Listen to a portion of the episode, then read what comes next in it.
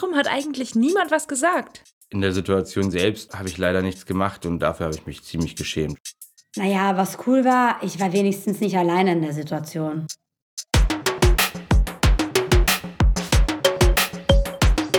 Was zu melden? Der Podcast des Register Friedrichshain-Kreuzberg für alle, die mehr wissen möchten über Diskriminierung und extreme Rechte. Für die, die einschreiten und was verändern wollen.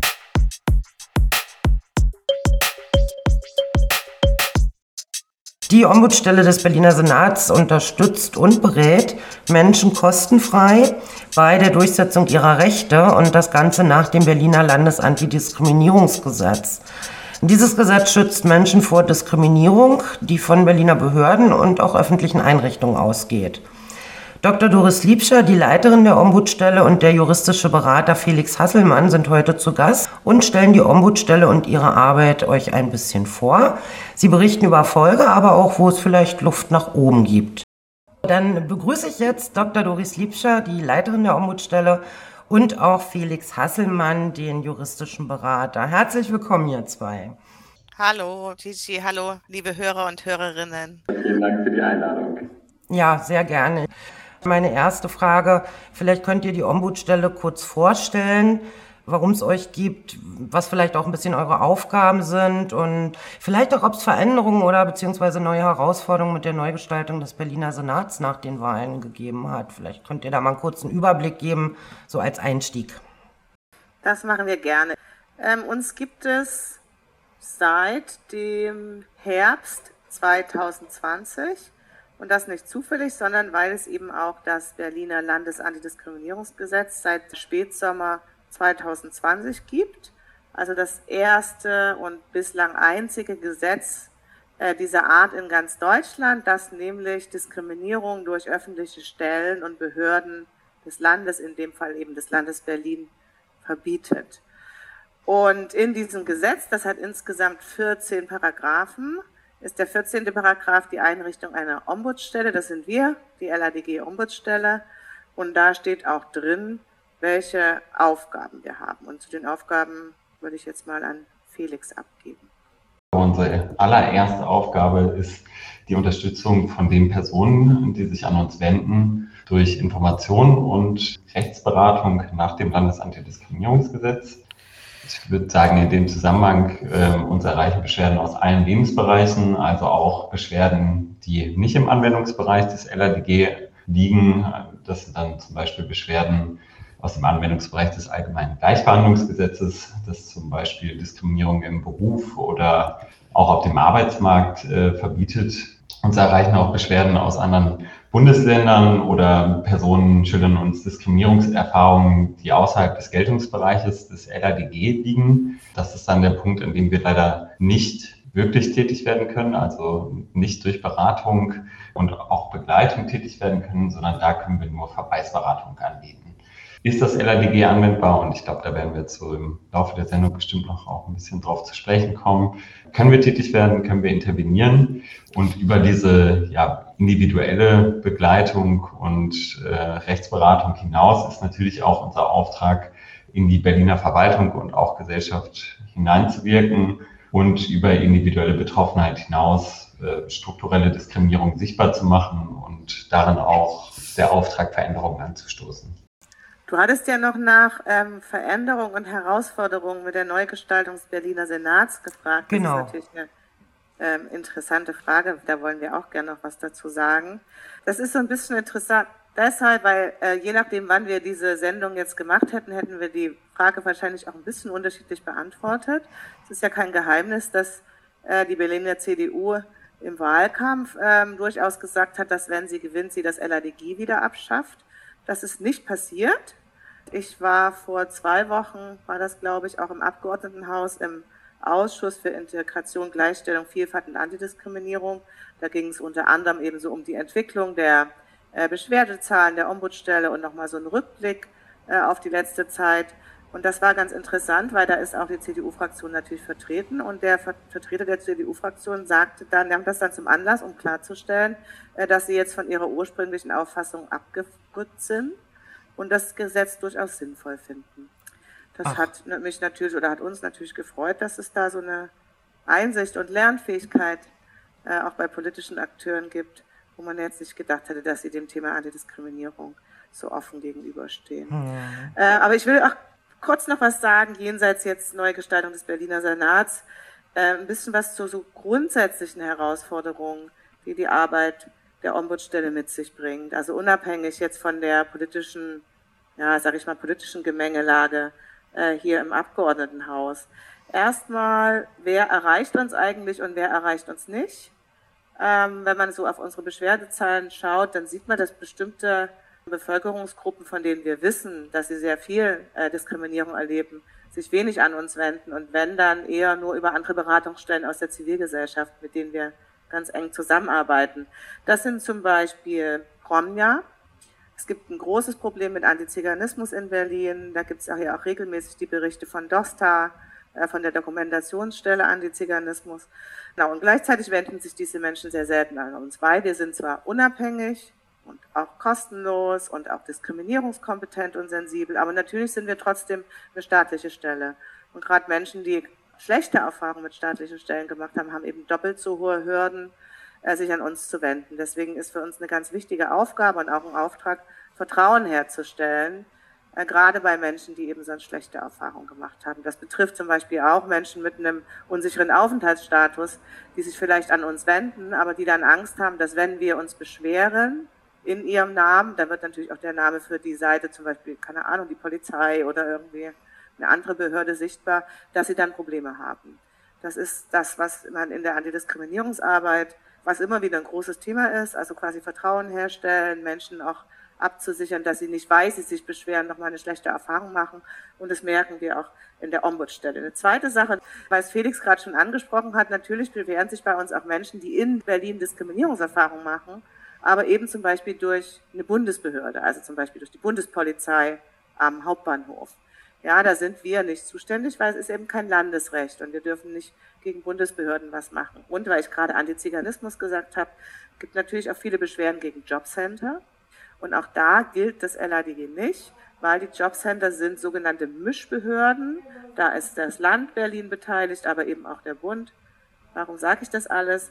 Weil es natürlich ganz, ganz wichtig ist, dass es nicht bei diesem Landes-Antidiskriminierungsgesetz in Berlin bleibt, sondern dass es auch sowas wie ein Bundes-Antidiskriminierungsgesetz gibt, dass eben alle Menschen, die in Berlin eine Diskriminierung erleben, dann auch wirklich auch ein Gesetz haben, womit sie dagegen vorgehen können. Felix, möchtest du noch was ergänzen? Ja, gerne. Ich glaube, wenn wir bei Herausforderungen sind, dann ist für uns eine stetige und gleichbleibende Herausforderung mit unseren personellen Ressourcen, ja auch dem immer weiter steigenden Beschwerdeaufkommen nachzukommen und trotzdem eine gute Beratung anzubieten. Also da werfe ich vielleicht auch nochmal einen kleinen Blick zurück. Die Ombudsstelle wurde mit 1,5 Stellen eingerichtet. Wir haben inzwischen einen kleinen Stellenaufwuchs. Dennoch haben wir gerade eine feste Stelle in unserer Geschäftsstelle, wo die ganzen Beschwerden erstmal ankommen und 2 feste Stellen für juristische Beraterinnen und noch eine befristete. Also das ist, und ich glaube, da kommen wir auch nachher nochmal drauf zu sprechen, auf unsere Beschwerdezahlen, ja, eine super große Herausforderung, der wir irgendwie gerecht werden müssen. Und auch würde ich weiterhin sagen, dass eine Herausforderung, und das schließt ein bisschen an das an, was Doris gesagt hat, auch die Frage von unserer Wahrnehmung und unserer Erreichbarkeit. Uns fehlt es weiterhin an niedrigschwelligen Räumlichkeiten, unser Umzug in externe Räumlichkeiten. Also wir sind hier in der Senatsverwaltung für Justiz immer noch räumlich angesiedelt, auch wenn wir jetzt inzwischen in einem anderen Ressort sind. Wir sind weiterhin in diesen Räumlichkeiten, die auch sehr als Behörde wahrgenommen werden. Und unser Umzug in externe Räumlichkeiten war eigentlich lange geplant, sollte Anfang des Jahres stattfinden und jetzt müssen wir mittlerweile davon ausgehen, dass es Mitte nächsten Jahres wird. Ist aber noch nicht vom Tisch, der Umzug. Der ist nicht vom Tisch, der ist weiterhin anvisiert, aber... Wir bleiben dran, wir schaffen das. Darf ich vielleicht vorher noch einen Satz nochmal zurückspringen zu den Herausforderungen? Natürlich. Also ich glaube, dass wir da halt gleichzeitig auch unsere Arbeit nochmal so ein bisschen, ja, den Blick über unsere Arbeit hinaus werfen müssen und auch so gesamtgesellschaftliche Herausforderungen in den Blick nehmen müssen und auch aktuelle Diskurse in Berlin, die durchaus einen Einfluss auch auf unsere Arbeit haben. Ich denke da zum Beispiel an Debatten um die Berliner Sommerbäder, das ist jetzt schon ein bisschen zurück, aber den Görlitzer Park, das Kottbusser Tor, die Bekämpfung von sogenannter Clankriminalität. Und da sehen wir, wie eigentlich auf vielen Ebenen auf soziale Fragen ordnungsrechtliche Antworten gefunden werden, die teilweise Steilvorlagen für rassistische Narrative sind und das halt häufig zulasten von migrantischen oder migrantisierten Personen oder Gewerbe. In dem Zusammenhang haben wir als Ombudsstelle uns auch aus antidiskriminierungsrechtlicher Perspektive klar positioniert und auch ebenso klar unsere Kritik an den Verbundseinsätzen in Neukölln jetzt zum Beispiel formuliert, ebenso am Begriff der sogenannten Clankriminalität und dessen rassistischen Implikationen oder auch am Konzept der sogenannten kriminalitätsbelasteten Orte, die wir als Einfallstor für Racial Profiling betrachten. Und in dem Zusammenhang stellt sich natürlich, und das sehen wir in unserer Arbeit, auch die Frage, welche Orte werden hier als kriminell markiert, wen treffen vermeintlich verdachtsunabhängige Kontrollen und wessen Sicherheit steht dann eigentlich im Fokus der Maßnahmen. Genau, und werden sich jetzt vielleicht einige fragen, wie kann denn jetzt jemand von unserer staatlichen Stelle hier so eine deutliche Rassismuskritik, auch eine Staatskritik letztlich formulieren, dann hat das auch was damit zu tun, dass wir qua Gesetz weisungsunabhängig sind. Das heißt, wir können uns mit Blick auf die Themen unserer Beschwerden durchaus auch so äußern, wie wir wollen. Und das nehmen wir, hat Felix gerade schon gemacht, sehr deutlich auch in Anspruch. Und das funktioniert bis jetzt auch sehr gut.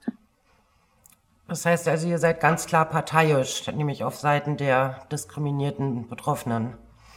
Genau, das sind ja nochmal zwei Sachen. Das eine ist, wir sind erstmal parteiisch dahingehend, dass wir das, was uns Menschen schildern, nicht in Frage stellen. Wir haben natürlich dann trotzdem das Recht quasi als eine Begrenzung. Also die habe ich ja vorhin schon gesagt, wir können jetzt nicht alle Fälle annehmen selber. Genau, aber wir sind parteiisch im Sinne von, wir glauben den Menschen, obwohl wir da natürlich trotzdem immer noch eine Prüfung danach schieben. Aber was ich nochmal meinte mit der Weisungsunabhängigkeit ist eben, dass die Art und Weise, wie wir einen Fall einordnen, ob wir zum Beispiel dann sagen, wir sind der Meinung, das ist hier ein Verstoß gegen das LADG oder wir sind der Meinung, hier liegt eine, keine Ahnung, strukturelle Diskriminierung vor. Wir benennen das und das zum Beispiel deutlich als Rassismus, dass wir in diesen Einschätzungen unabhängig sind. Und das ist, glaube ich, ein ganz, ganz wichtiges Gut. Und das ist total wichtig, dass das auch im LADG festgeschrieben ist. Und das unterscheidet uns eben zum Beispiel auch von anderen staatlichen Beschwerdestellen, die in Behörden selbst angedockt sind. Also wir sind unabhängig, wir agieren unabhängig, obwohl wir Teil einer staatlichen Struktur sind. Das macht uns sehr besonders. So, jetzt haben wir schon so ein bisschen was von dem Drumherum gehört. Jetzt würde mich doch mal interessieren, wie arbeitet denn die Ombudsstelle jetzt so wirklich? Wie wird es denn konkret? Habt ihr da ein paar Beispiele mitgebracht? Ja, vielleicht fange ich mit der Arbeitsweise von uns an und damit auch der Frage, wie kann man sich an uns wenden? Und auch, was wir tun können. Also erstmal können sich an uns alle Personen wenden, die Diskriminierungserfahrungen mit öffentlichen Stellen des Landes Berlins machen. Personen erreichen uns erstmal telefonisch über unsere Hotline, die wir dienstags bis donnerstags zwischen 9 bis 17 Uhr immer besetzt haben. Andere per E-Mail oder auch per Post. Alle Kontaktdaten finden sich auf unserer Internetseite. Telefonisch, ich weiß nicht, Gigi, soll ich mal unsere Telefonnummer durchgeben oder können wir noch? Mach das gerne, wir schreiben die dann auch noch in die Sendebeschreibung mit rein, aber sag sie gerne mit an. Ja, das ist 030 9013 3456 und wir freuen uns über die Anrufe. Genau, das sind so die Wege, über die Menschen uns erreichen. Erreichen uns Menschen zunächst mal bei uns in der Geschäftsstelle. Da wird der Fall aufgenommen, Personen kriegen eine Eingangsbestätigung und dann, wenn wir feststellen, dass der Anwendungsbereich des LADG eröffnet ist, gehen wir in die Sachverhaltsaufklärung, fordern öffentliche Stellen, um die es dann in den Beschwerden geht, zur Stellungnahme auf, können Handlungsempfehlungen aussprechen. Genau, unser formell schärfstes Schwert, das ist die formelle Beanstandung. Das ist so sowas wie ein öffentliches Schreiben mit unserem Briefkopf, in dem wir eine Diskriminierung feststellen, was auch, wie wir in unserer Arbeit sehen, seine Wirkung durchaus hat. Ja? Und im Rahmen von diesen von mir genannten Interventionsmöglichkeiten hat die Ombudsstelle bestimmte Rechte, die durch das Landes-Antidiskriminierungsgesetz auch so festgelegt werden. Und ich würde da vor allem für mich eines der wichtigsten Rechte, auch im Rahmen der Sachverhaltsaufklärung, ist halt unser Akteneinsichtsrecht. Das heißt, wir haben den Zugang zu Polizeiakten, zu Ermittlungsakten der Staatsanwaltschaft, was halt gerade auch nochmal für die Frage der Bewertung von einem Sachverhalt auch nochmal aus unserer Perspektive sehr, sehr wichtig ist. Doris, hast du vielleicht noch eine Ergänzung dazu?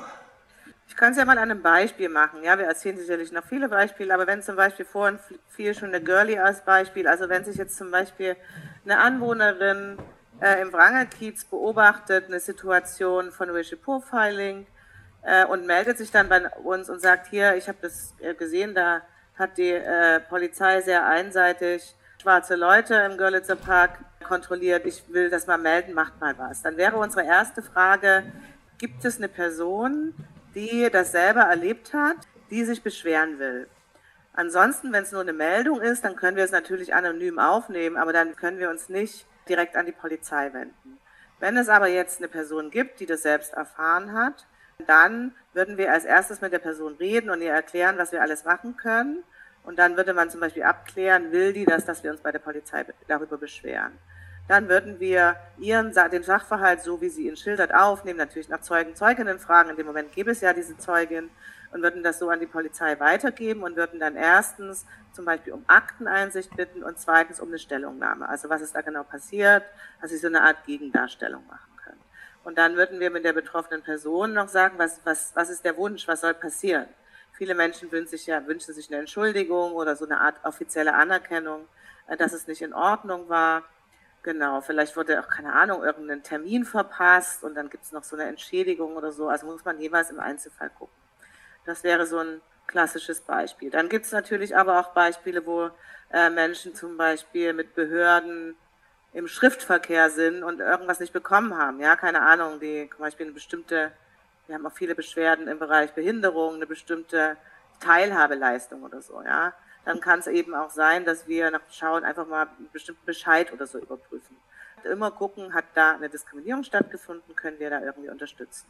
Also wir machen auch viel, uns Akten angucken, Schriftverkehr. Also das sind auch die unterschiedlichen Formen von Diskriminierung, die uns erreichen. Das eine eher so im 1:1 Kontakt, also jemand wird kontrolliert oder jemand geht aufs Bürgeramt und dann kommt irgendwie ein blöder Spruch, ja. Und das andere natürlich klassische Leistungsgewährung, Verwaltungsvorgänge, wo wir uns dann anschauen müssen, ist das rechtmäßig gewesen und gibt es da irgendwie eine Form von Diskriminierung, die dazu geführt hat, dass man zum Beispiel irgendwas, was man eigentlich in Anspruch drauf hat, nicht bekommt.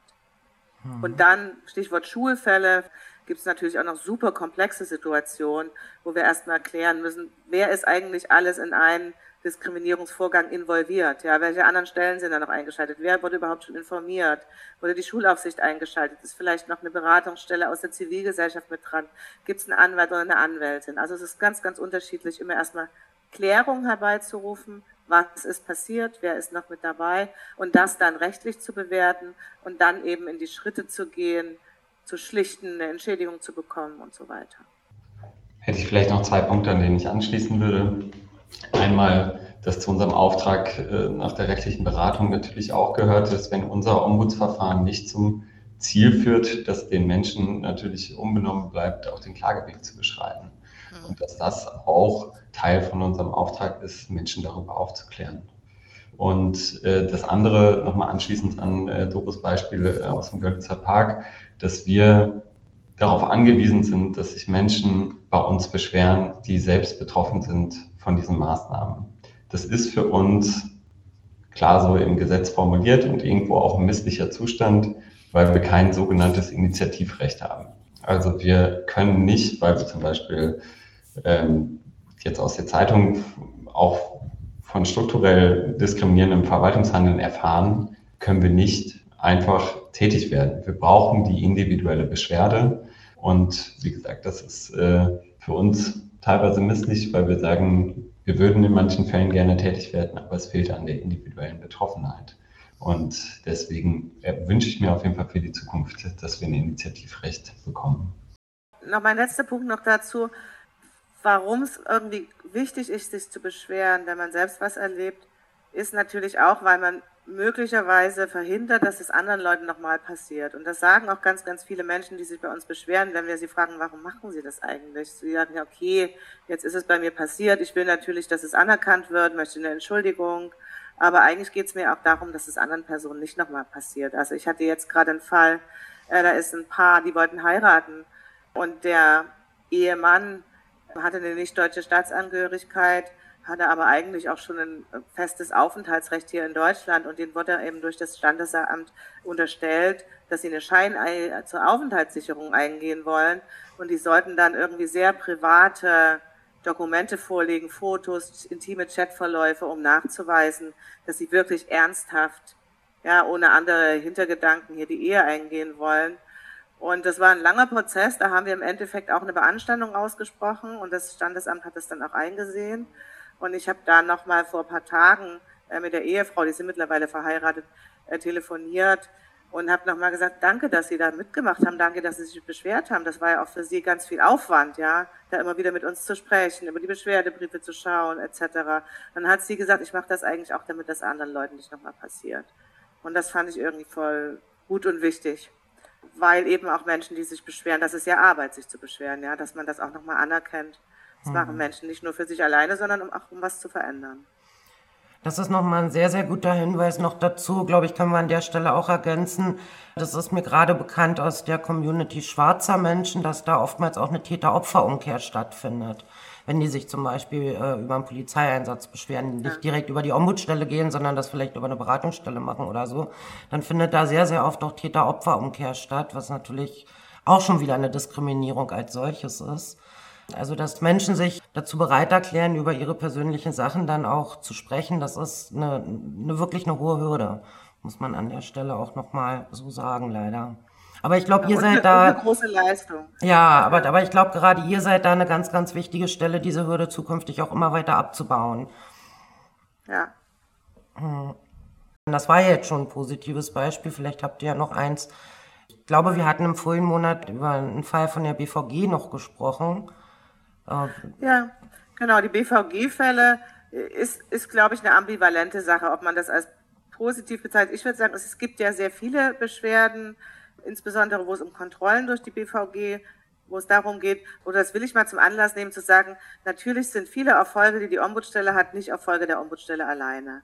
Ja, das hat auch viel damit zu tun, dass Zivilgesellschaft aktiv wird. Das ist ganz klar so bei den BVG-Fällen. Es gibt ja diese Initiative, weil wir uns fürchten, die Fälle sammeln, die auch Fälle an die Ombudsstelle weitergeben.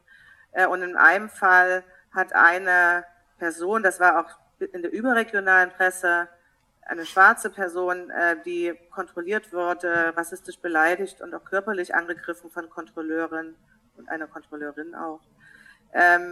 Die hat sich nicht nur bei der Ombudsstelle beschwert, sondern eben auch Klage erhoben gegen die BVG. Und es gab ein Urteil, wo die Richterin sehr klar den rassistischen Gehalt dieser Kontrollen herausgestellt hat und dem Kläger auch eine Entschädigung in Höhe von 1.000 Euro zugesprochen hat. Das war für den ein sehr, sehr großer Erfolg. Und unsere Arbeit ist natürlich jetzt jenseits dieser Einzelfälle auch, dass wir, wenn es zu Treffen mit der BVG kommt, jetzt regelmäßig da auch hinzugezogen werden und eben auch sagen, was sich aus unserer Sicht ändern muss, damit quasi strukturell was geändert wird, dass solche Beschwerden gar nicht mehr notwendig sind. Also zum Beispiel zu schauen, dass eben weniger Kontrollen bis keine mehr durch diese externen Security-Firmen vorgenommen werden, sondern dass richtig festangestellte Leute der BVG sind, die regelmäßig geschult werden, die überwacht werden und noch viele andere Maßnahmen. Ja, dass es ein ordentliches Beschwerdemanagement bei der BVG gibt, da gibt es ja auch schon Veränderungen, die angestoßen wurden, das muss ich natürlich hier auch sagen.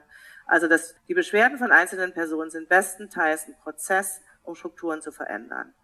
Und da ist, würde ich sagen, die Ombudsstelle ein ganz, ganz wichtiger Baustein, aber wir sind eben nicht die einzigen. Zivilgesellschaft ist da unser ganz, ganz wichtiger Partner. Ein positives Beispiel will ich noch erzählen, dann gebe ich an dich weiter, Felix. Weil ich das letzte Woche, als wir das letzte Mal bei dir waren, Gigi, als das nicht geklappt hat mit der Aufnahme, da habe ich den Fall schon mal erzählt und jetzt ist er nämlich zu Ende gegangen. Da ging es um eine Fahrschulprüfung. Da wurde eine Person, die nicht Deutsch spricht, sondern sehr gut Englisch und aus Indien ursprünglich stammt und jetzt in Berlin lebt, hat halt die Fahrschulprüfung gemacht. Da sitzen immer die Prüfer vom TÜV oder von der DEKRA hinten drin und nehmen die Prüfung ab. Werdet ihr irgendwie alle kennen. Die fallen unter das Landes-Antidiskriminierungsgesetz, weil das sogenannte Beliehene des Landes Berlin sind. Das heißt, es ist eine Aufgabe des Landes, diese Prüfungen abzunehmen, und das ist quasi ausgelagert an TÜV oder DEKRA. Und in dem Zusammenhang kam es zu einer rassistischen Diskriminierung im Rahmen von der Prüfung, die den Prüfling so verunsichert hat, dass er durch die Fahrprüfung gefallen ist. Und der Fall ist nur zur Ombudsstelle gekommen, weil der Fahrlehrer, der ja mit drin saß, ihm gesagt hat, das war absolut nicht in Ordnung, was dir da gerade passiert ist, vielleicht willst du dich mal beschweren. Und weil der Fahrlehrer sich auch als Zeuge uns gegenüber zur Verfügung gestellt hat. Und ich habe dann den Vorgang an den TÜV weitergegeben und habe in Absprache mit der Person, die sich bei uns beschwert hat, gesagt, die Prüfungsgebühren für die neue Prüfung, weil der musste ja die Prüfung komplett wiederholen, das waren ungefähr knapp 400 Euro, das wollen wir als Entschädigung. Und ich hatte innerhalb von 3 Tagen eine Antwort und gesagt, schicken Sie mir die Kontoverbindung, wir wollen das überweisen. Und das habe ich dem geschrieben und er hat sich so gefreut und ich habe mich so gefreut und dachte, ja, manchmal ist es richtig gut, das zu machen, und das war richtig gut. Und darüber hinaus, Stichwort strukturell, soll es natürlich auch darum gehen, dass sowas anderen Leuten nicht nochmal passiert. Deswegen war unsere Handlungsempfehlungen auch Gespräch mit dem Prüfer, Schulung des Prüfers und möglicherweise vielleicht auch andere Konsequenzen. Das darf nicht nochmal passieren, sowas. Das ist eine sehr tolle Nachricht. Vielen Dank dafür. Ich glaube, wenn wir von Beispielen sprechen, könnte ich auch noch eins aus einer Berliner Schule erzählen. Vorwegschicken, insgesamt beschäftigen uns Diskriminierungsfälle an Berliner Schulen viel. Wir haben gleichzeitig auch das Problem, dass es weiterhin keine unabhängige Beschwerdestelle Schule in Berlin gibt, sodass eigentlich alle Diskriminierungsbeschwerden im Bereich LADG an Berliner Schulen bei uns landen, was auch gut und wichtig ist, aber was natürlich eine krasse Herausforderung ist mit Blick auf unsere personellen Ressourcen und auch das, was Doris schon angesprochen hatte, auch mit Blick darauf, wie viele Personenstellen in dem Feld einfach involviert sind. Ich glaube, wenn ich in Berliner Schulen und Diskriminierung denke, dann ist viel davon auch das, was in Berliner Schulordnung eigentlich so drinsteht. Da haben wir uns auch schon klar zu positioniert. Ich glaube, da gibt es unterschiedliche Ansatzpunkte. Also es geht um die sogenannte Ausübung von religiösen Riten oder Kleiderordnung, Kleidervorschriften, aber wie dann in unserem Fall auch darum, solche sogenannten Deutschpflichten zu formulieren.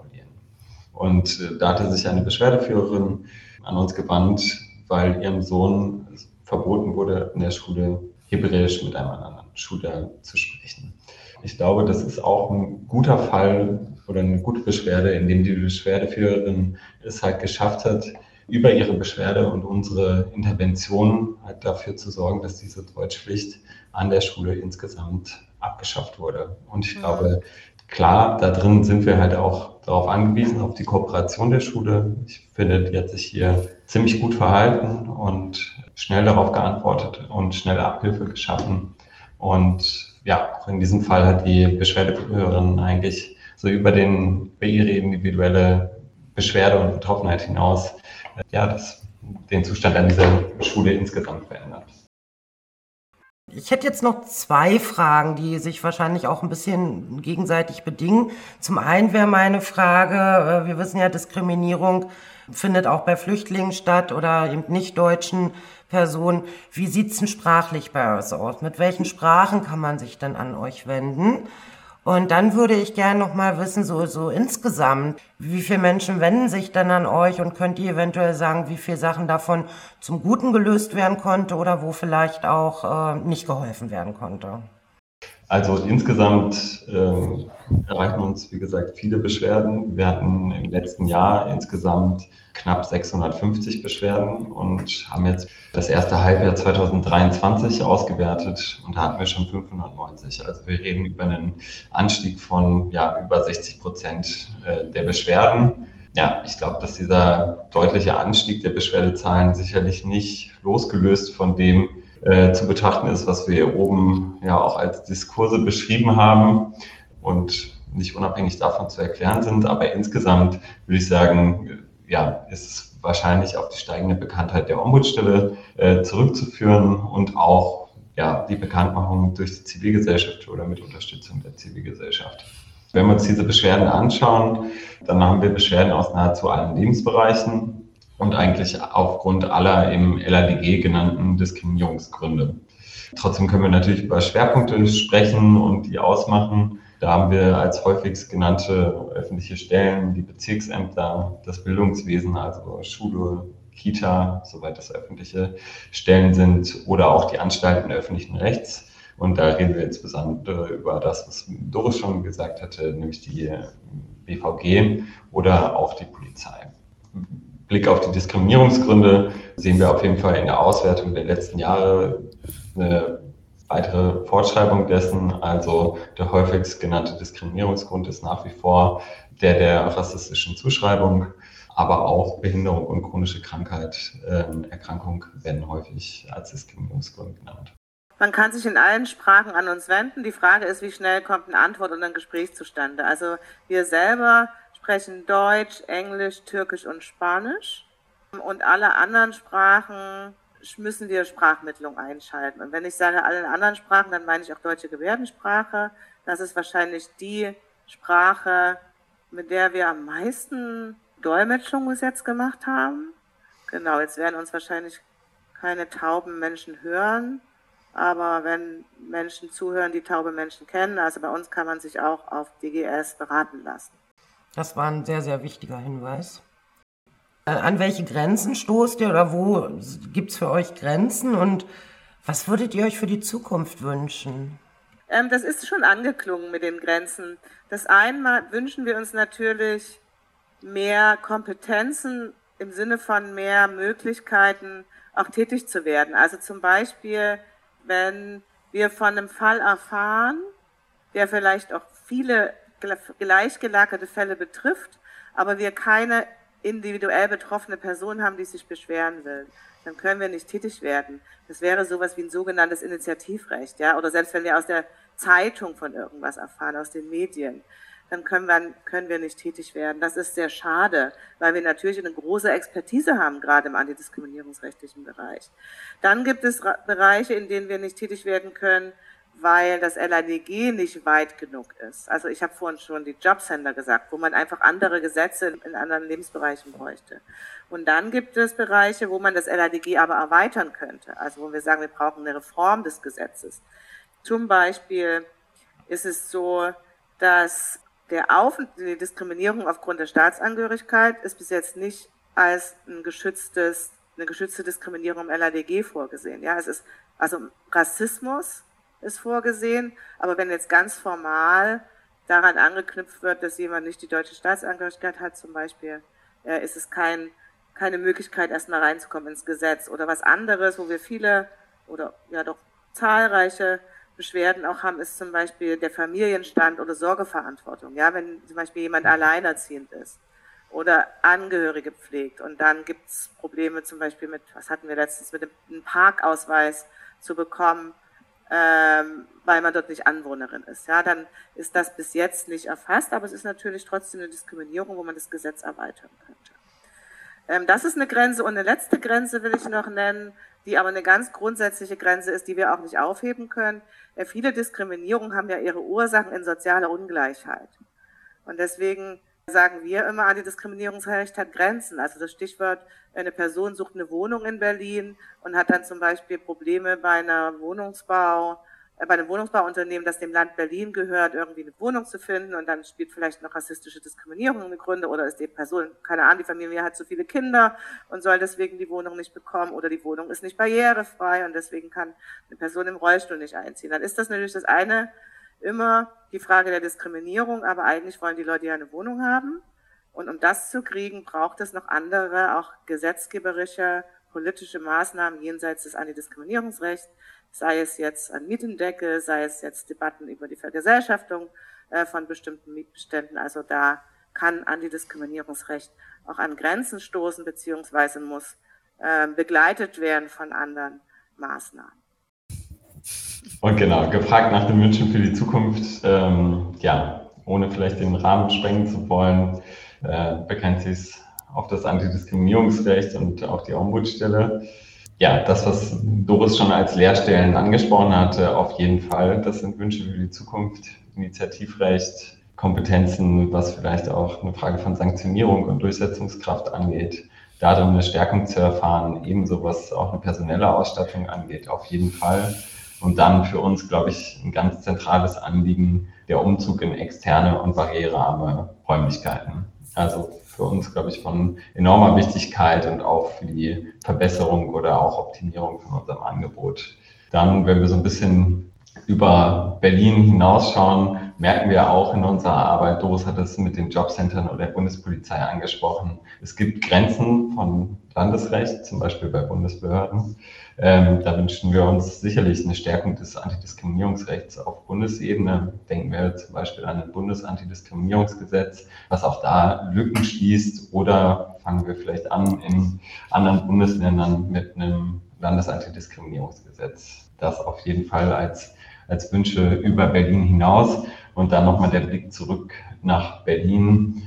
In unserer Arbeit sind wir ganz zentral darauf angewiesen, dass es diese Zivilgesellschaft gibt im Bereich Antidiskriminierung, ohne die es wahrscheinlich dieses Gesetz auch so nicht geben würde. Und darin ist der absolute Wunsch oder der Wunsch damit verbunden, ja, diese zivilgesellschaftlichen Strukturen, die für unsere Arbeit, aber auch für Berlin extrem wichtig sind, zu erhalten, aber auch zu stärken. Genau, und da sage ich gleich nochmal, dieses Jahr wird ja das Antidiskriminierungsnetzwerk Berlin, was einer unserer wichtigsten Partner ist und die auch erst in Kreuzberg, jetzt in Friedrichshain in der Richard-Sorge-Straße sitzen, die werden 20 Jahre alt. Das heißt, die gibt es schon viel, viel länger als uns. Die sind für uns nicht nur wichtiger Partner, sondern von denen lernen wir auch immer noch was, ja. Das ist ganz, ganz toll, liebes ADNB, dass es euch gibt. Falls irgendjemand zuhört, herzlichen Glückwunsch zum 20-Jährigen. Genau, den Wünschen schließe ich mich natürlich sehr, sehr gerne an. Der ADMW, also sowohl als auch ihr als Ombudsstelle, seid ja auch Projektpartner von den Berliner Registern. Es bedarf also auf jeden Fall einer starken Zivilgesellschaft und auch einer Stärkung der Ombudsstelle. Das haben wir heute gelernt. Liebe Doris, lieber Felix, ich möchte mich bei euch ganz herzlich bedanken und möchte euch auch ganz herzlich bitten, wenn es bei euch Neuigkeiten gibt oder es irgendwelche Veränderungen gibt, sagt bitte Bescheid und wir treffen uns dann gerne nochmal. Das machen wir total gerne. Danke für die Einladung. Vielen Dank.